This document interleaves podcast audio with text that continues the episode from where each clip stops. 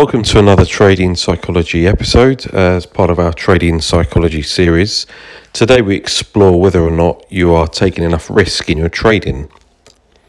In extreme sports, as in trading, seeking those rare, huge opportunities can also involve taking significant risk.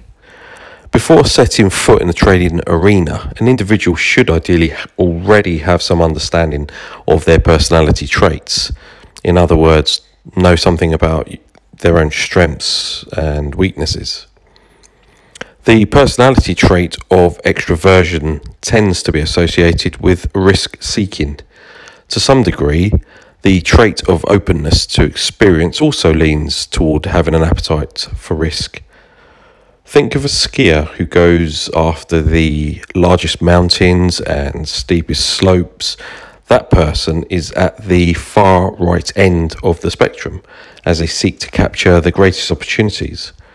Of course, in extreme sports, as in trading, seeking those rare, huge opportunities can also involve taking significant risk.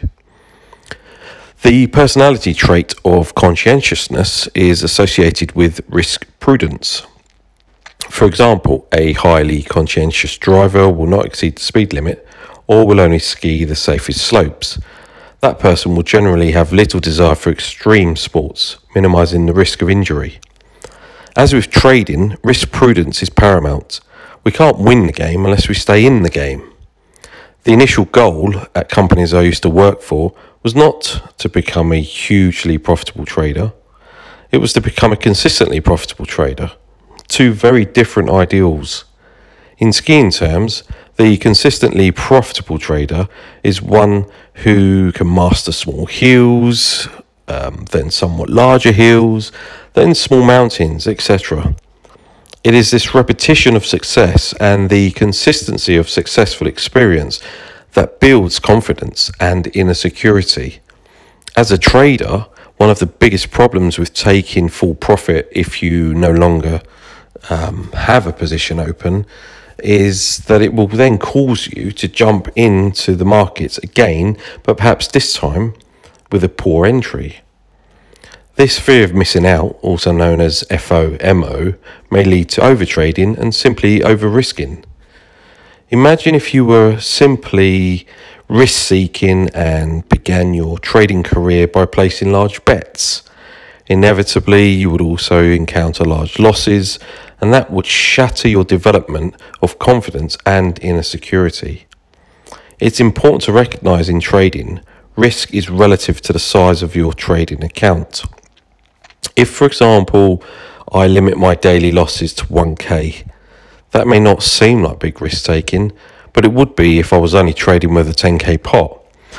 Therefore, the journey toward becoming a highly profitable trader is first becoming a consistently profitable trader.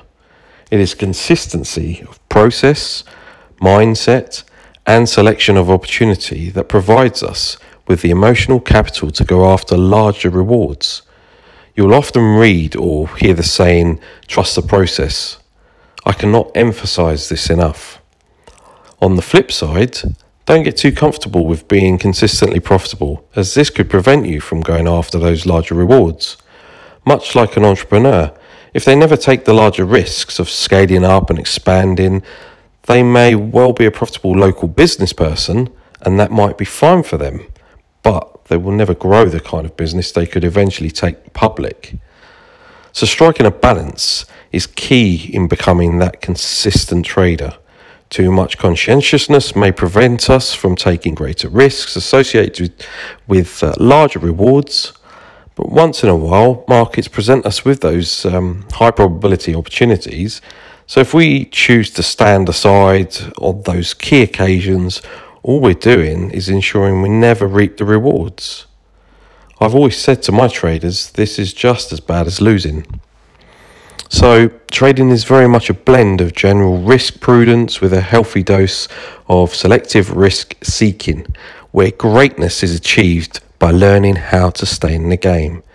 To do this, you must be flexible to adapt, win more than you lose, and of course, capitalize on those occasional high probability opportunities. Note the mindset of consistent winning is what provides the resilience to win big. This is why I place such high significance on trading psychology. It helps provide access to intuition and implicit knowing. Often it's that intuitive knowing that alerts us to the bigger prize. So, consistent trading alone is not enough. We need to understand how to cultivate consistent openness of our mind. When I place a trade, I look for the best possible entry, referred to as a sniper entry. Much like a military sniper who lies patiently, taking little to no risk. I also tend to spend most of my time sitting on my hands. Then, once in a while, a high probability opportunity sets up, similar to when a high value target appears for the sniper, making it worth taking the shot, knowing this may compromise his position and alert the enemy. The sniper's mindset, while in the weeds, is one of calm, focus, and patience, but also extreme openness to and readiness for the high value opportunity.